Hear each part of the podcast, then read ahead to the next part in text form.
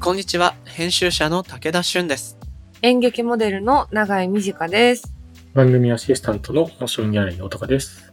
この番組、モーションギャラリークロッシングは、日本最大級のクラウドファンディングサイト、モーションギャラリー上のプロジェクトを紹介しながら、これからの文化と社会の話をゲストと共に掘り下げていく番組です。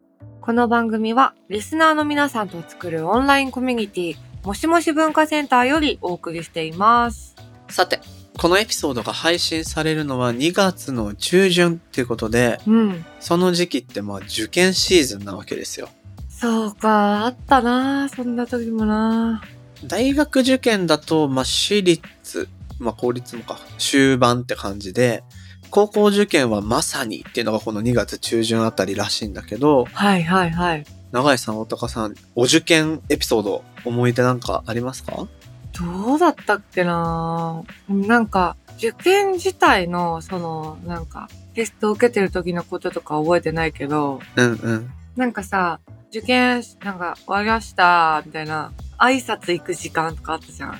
中学にあったんだけど、はいはい。だ中3生以外は休みなんだよ、学校が。いないんだ、みんな。そう、誰もいなくて、春休みだもんね。そう、そこにみんな自分の終わりで先生に報告に行くんだけど、合格の報告じゃなくて、終了の報告。なんかね、どっちも行った気がすんだよね。終了も行ったし、合否も行ったし、うん。でさ、こう、友達と別に待ち合わせとかもしないから、本当にランダムな同級生と対面するんだけど、うん。なんかすっごい寒い廊下でこう、そんなに仲良くないことばったり会って、疲れ、みたいな。どうかね、受かるかね、みたいな。雑な会話したのをなんかすごい覚えてるな。だから普段話さないような子でも、他の学年誰もおらんし、そうそそこで話したのが印象的だったんだ。う。うん。で、もうね、卒業だから、もうラストかもな、この会話、こいつと、みたいな。そうだよね、そうだよね。 そう。うん、不思議な時間でしたね。なるほどな大高さんはどう僕は受験会場にえなりくんがいたっていうのが思い出ですね。 え、ポップな思い出だな同い年なのあ、同い年かもしれないです。え、そうなんだ。えなり、 それさ、乱されないテンション。え、えなりがいるこれ、あちょっと長くなっちゃうからあれなんですけど、僕が見出してたみたいなんですよ。えで、なんでかっていうと、受験中のあのお昼ご飯の時間あるじゃないですか。試験の合間の。うん、うん。で、えなりくんらしき人はいるなって思ってたんですよ。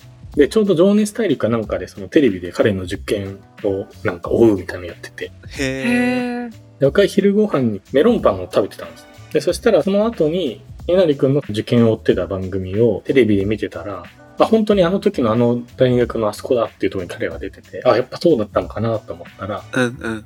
なんかめっちゃうまくいかなかったみたいな怒ってんですよ、えなりくん一人で。はいはい、はあなんか昼ご飯にさ、メロンパン食ってるやつがいてさ、もう匂いがきつくて本当乱されたわ。で、怒ってそれ俺じゃないかな。俺なんじゃないそれっていうエピソードがありますね。い。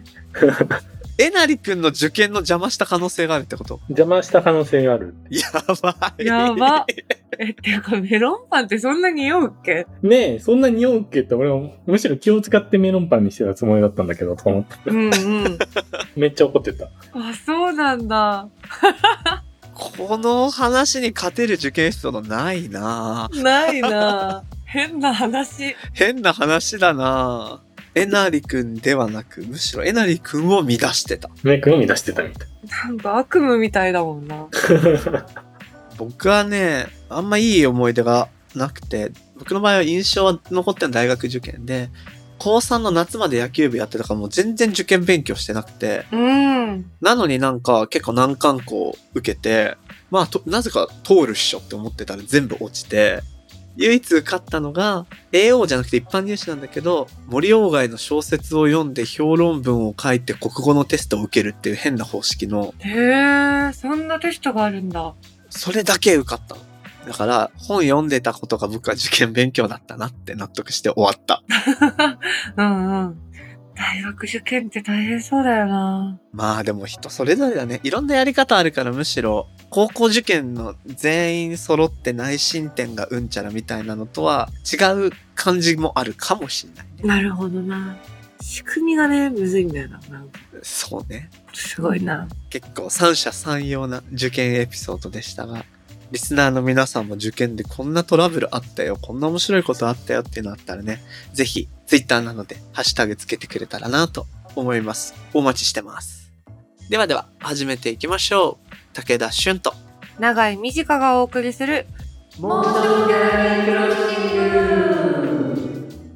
前回に引き続きゲストにノンフィクション作家の川内有夫さんをお招きします。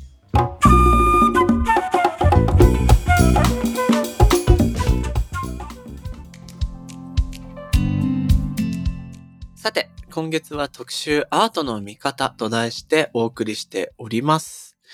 前半でもね、いろんなお話出てきて、僕がなんか残ってるのは、その白鳥さんって目の見えない方と美術鑑賞することによって、そもそも見るって何なんだっけとか、自分自身が当たり前に過ごしてたやり方が更新されていくような過程がすごく面白くて、やっぱりこの認知能力の違いがある人と何かを共同してやるときに出てくる、なんていうのかな、素朴な当たり前が壊れていく感じもそうですし、あとはそういう方だからこそ、すごく個人的な話を一緒にしやすいっていうのもあったりするのかななんていうふうにお話聞いてて感じたんだけれども、うん。永井さんはなんか気になったり聞いてみたいこととかあるすごい、なんか、振り出しに戻るみたいな話になっちゃうんですけど、うんうん。本当に美術館に行った回数がもう両手に収まるくらいしか多分私はなくて。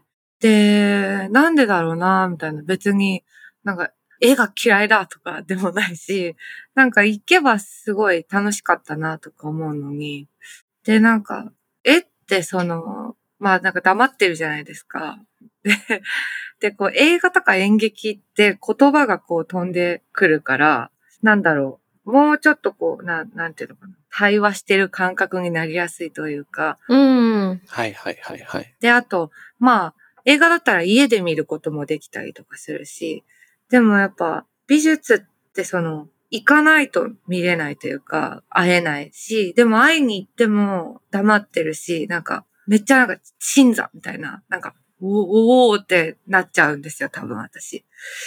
だから、こう、どう接したらいいのかわかんなかったり、あとこう、美術館によく行く人で、その、きっかけは何だったのかなというか、どうしてなんか好きだなって思ったんですか もう最初の入り口だね。そう、川内さんは何がきっかけで、なんか美術館というか美術をよく見る人になったんだろうっていうのを聞きたいです。おーなんか、私はでも比較的ストレートで、小さい頃から絵画教室に通ってたんですよね。うーん。はいはい。そう。で、そこがね、油絵教室だったんですよ。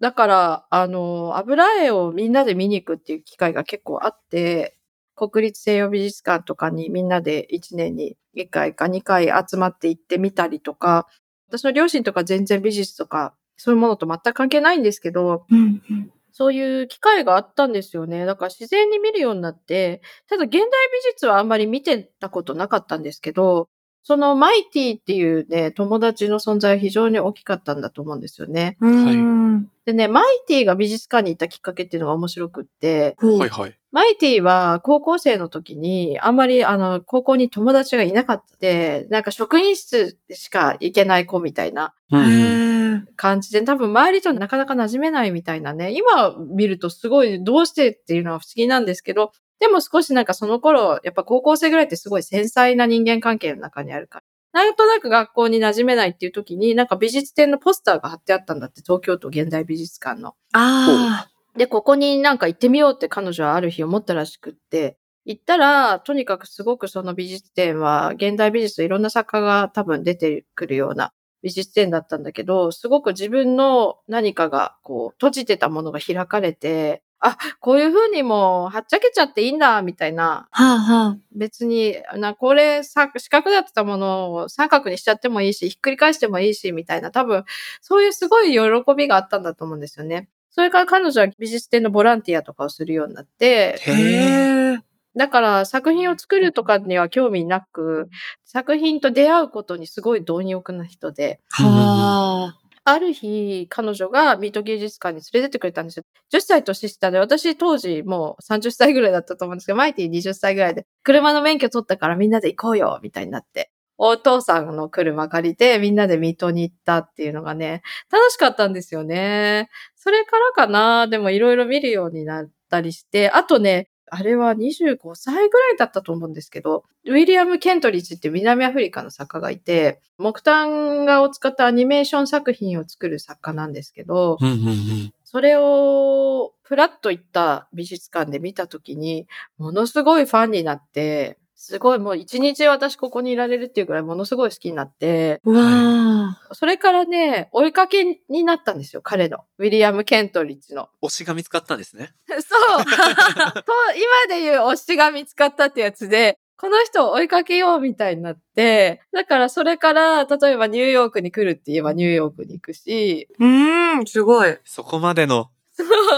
スイスとかにも見に行ったし、フランスにも見に行ったり、東京にもちろん来た時に金美だったと思うんですけど、もちろん行ったし、みたいな、一人を好きになることで広がる世界ってあるじゃないですか。確かに。か、あ、じゃあこっちも見てみようとか、あ、こういうやり方もある。なんかそういう感じで、ちょっとずつ広がっていったっていうのが大きいですよね。なるほどな確かに一人の推しが見つかると、その付近の人とか、彼が影響を受けた作家とか、そういうものをどんどん知りたくなりますもんね。確かに。そうなんですよ。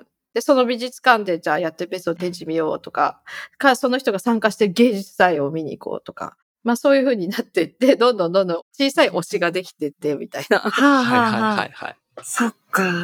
きっかけは皆さんいろいろなんだと思うんですけど、多分一個そういう入り口が見つかって、その道の先が見えてくると、なんかだんだん面白くなってくるっていうのは、きっとあるんだと思うんですよね。うん。うんうんうん。えー、誰か推し見つかるといいな。そうだね。ねえ。でも外れることを良しとしないといけないと思うんですよね。やっぱ推しを見つけるって。だから1回外れても2回、3回、4回、5回って、映画とかも本とかもそうじゃないですか。確かに。一個読んで、ああ、なんか違うなって思っちゃったらやっぱりもったいないので、なんか必ず、ある程度の数見てみるって、決めてから始めるっていう考え方もあるかもしれないし。月に一回行ってみようとかからね、やってみてもいいかもしれない。そうね。確かに。近所でどっか行ってみたいな。あ、行ってみましょう、ぜひ。 今なんかやっぱお話聞いてると美術館にどんどん行きたくなってきてて、ね。そう。友達と、なんか、ノリで行ったりしたいなって思う。で、なんか芸術祭もおすすめかもしれないですけどねう。ん。確かにいろんなもの見れますもんね。いろいろ見れるし、やっぱ体験できるも作品が多いので、友達と行ってもほら、旅の延長的な感じで行けて、なんかこうじーっとしてみるっていうよりは、おしゃべりしながらとか、合間にご飯食べてみたいな、うんうん。なんかエンターテインメントの一環として行けるので、芸術祭はすごくいいですよね。確かに音楽好きの人たちがフェスで新しいバンドやミュージシャン知って、知れること自体がやっぱフェスの面白さだよね、なんていうのをよく話したりしてますけうど、んう。うんん。芸術祭でも同じことが言えそうですね。いやー、そうなんで、いい芸術祭もいっぱいあるんで。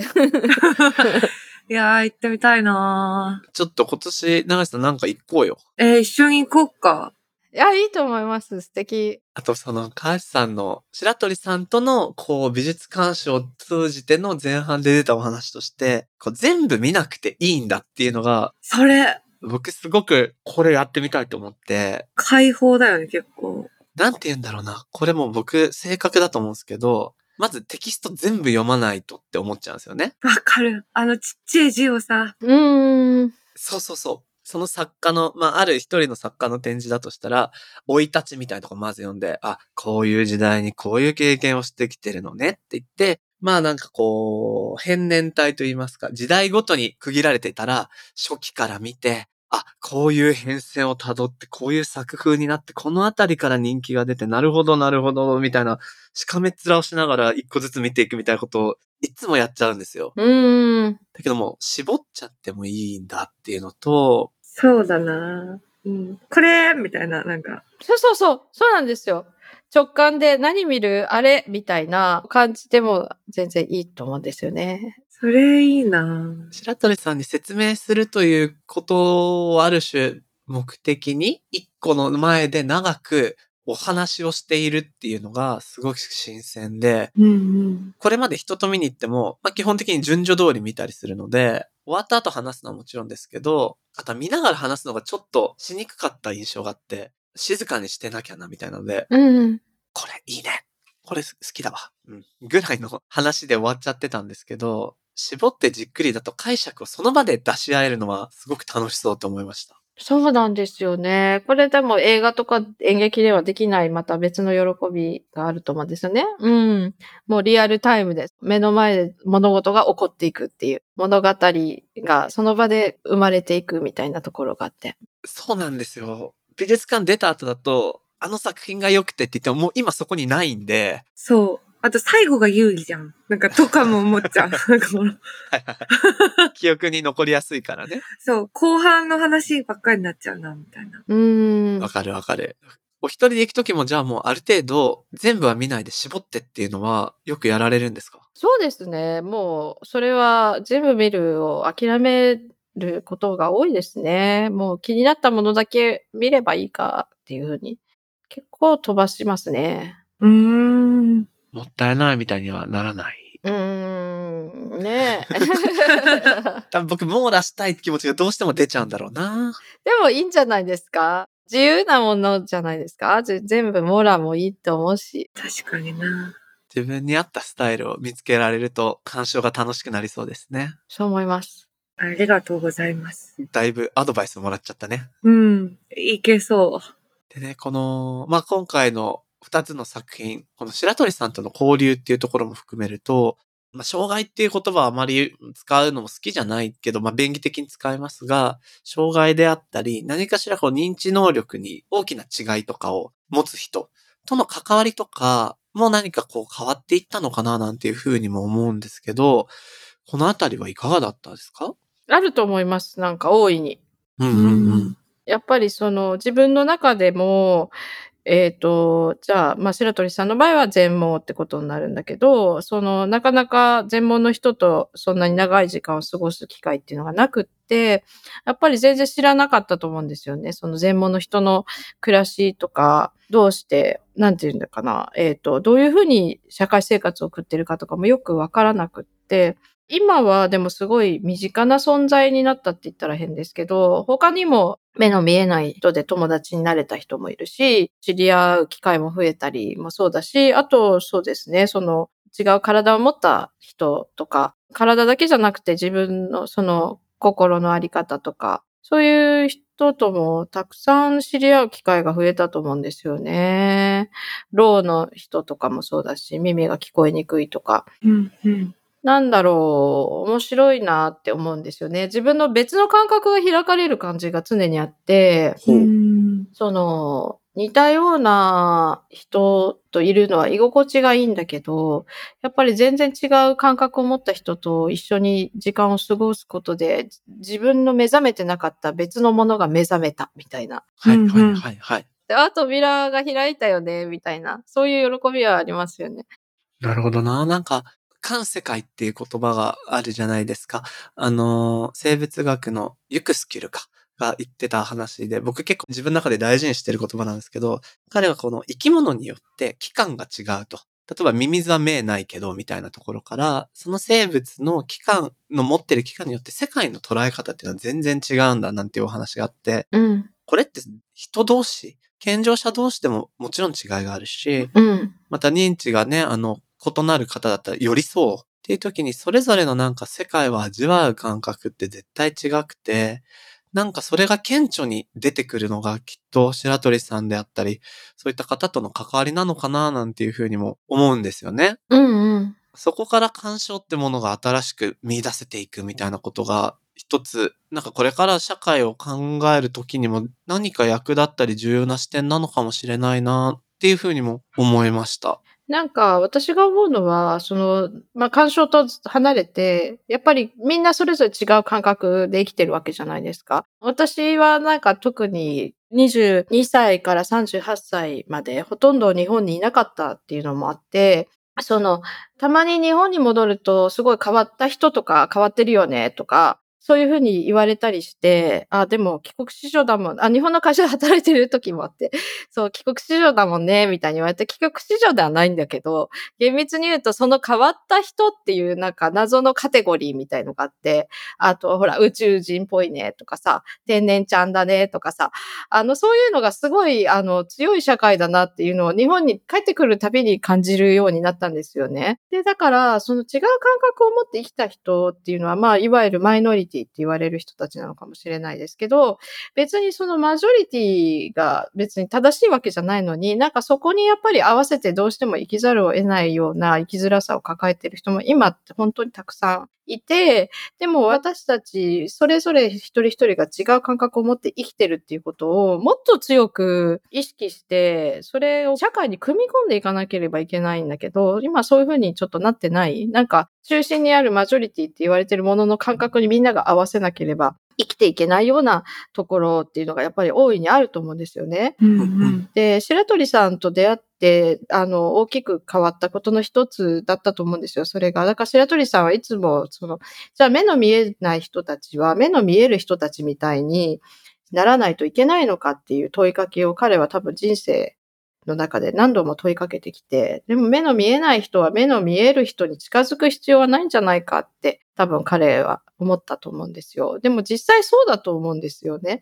でも私たち、例えば目が見えない人が目が見える人みたいに振る舞った時にはすごいみたいに思ったりとかって、それって目が見える人がすごいって言ってるのと、実は同じなんじゃないか。うん。確かに。障害持ってるのに健常者のようにできてすごいみたいな。そう。でもそこ自体をまず疑いませんかっていう、あの、今私が世の中に いろんなところで問いかけてるんですけど、まずその前提自体を疑ってみませんかっていう問いかけてます。うん。あと自分のあり方もそうだし、考え方もそうだし、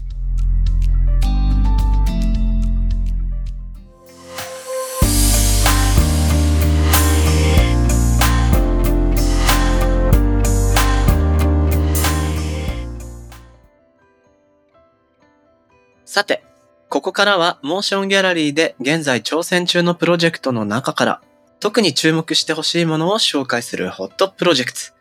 大高さん、今日はどんなの来てますか今年も3.11が近づく時期ということで、えー東日本大震災の被害や亡くなった人々に思いを馳せる方も、えーまた増えてきているかなと思うんですが、今回はプロジェクト福島の、えープロジェクトを紹介します。ほうほううん。このプロジェクト福島は東日本大震災と、えー東京電力福島第一原子力発電所の事故を契機に福島出身の音楽家や詩人を中心とした有志によって立ち上げられました。これまで8月15日という日本人にとって特別な意味のある日に福島にフェスティバルを開催していて、そのフェスティバルは会場に、えー布をパッチワークに縫い合わせた大風呂敷が、えー敷かれるんですね。で全体に6000平方メートルにもなる風呂敷ということで、 6000平方メートル。ちょっと想像つかない。 どことか。あ、東京ドーム何個分みたいなね。 ね。どうなんだろう。で、これは2011年の開催の時に会場の芝生に付着した放射性物質対策として始まったもので、それ以降は放射性物質の拡散を防ごうとする意思表示の象徴ともなりました。うんうん。この大風呂敷を広げて開催する祭りは、その後、毎年福島の夏の恒例行事となって、さらには全国各地でも連携したプロジェクトが行われてきたということです。今回のプロジェクトでは、えー福島大風呂敷のポートレート写真集に映画ドキュメンタリープロジェクト福島を DVD にするというためのプロジェクトになっております。なるほど。へえ。そう、このフェスティバル福島。2011年から続いてて、ちょうど節目となる10年目がコロナで見送りになっちゃったんですって。あ、そうか。そう。じゃあそういう時に何ができるかなっていうことで、まあ活動のアーカイブプロジェクトが動き、このポートレットブックと、まあリターンにもなっているドキュメンタリープロジェクト福島っていうフェスティバル福島開催の様子を追ったドキュメンタリーを作ったりってことをされてるみたいなんだけどう、ーん。永井さん気になるとこあるええやっぱなんかさこのつながったさ大風呂敷はさなんかこの状態はなんかで多分見たことあんのよまあそういう人多いんじゃないかなと思うんだけど。うん、うん。でもその、それがどういうさ、経緯でだったのかとかまでは知らなかったから、うん、うん。すごいいいね、なんか。ちゃんと追いたいなって気持ちになった。確かに確かに。なんか、祭りがさ、こう、なんていうの、生まれるのってこういうことなのかな、みたいな。はいはいはいはいはい、はい。 またこのさ、風呂敷、パッチワークの風呂敷は可愛いんだよね。かわいい。デザインが。うん。いいなぁ。すごいなで、これが、さっき6000平方メートルと言いましたが、この風呂敷1枚ずつは 10×10 メートルぁ。はいはいはい。みたいなのよ。でね、これがね、何枚だったんだけど、80枚。すごい。で 77×77 メートルで6000とかになるみたいで、 77メートルって何回あ、高さで見るなんか高さが想像しやすいかも、私。逆に僕もう77メートル何回かわかんない。20回とかなんじゃんかなでかっすごいよね。いやー、かっこいいね。で、この風呂敷も、あの、本の中でポートレートとして出るし、読み物もついてきたりするみたいなんですけど、うーん。さっきもお伝えしたみたいに、そう、このプロジェクトどんな風に動き出したかっていうところが収められてるドキュメンタリーも、リターンの一部に組み込まれてて、はい。なんか改めてどんなことがあって、どういうことをやってきたのかっていうのをみんなでね、確認したり、アーカイブできたりなんていうプロジェクトになってそうです。素敵。気になりますね。この可愛いね、あの、風呂敷の様子だけでもまず見ていただけたらなと思うので、プロジェクトページぜひチェックしていただけたらなと思います。えーこのプロジェクトは、モーションギャラリーで3月20日、3月20日まで、ぜひチェックしてみてください。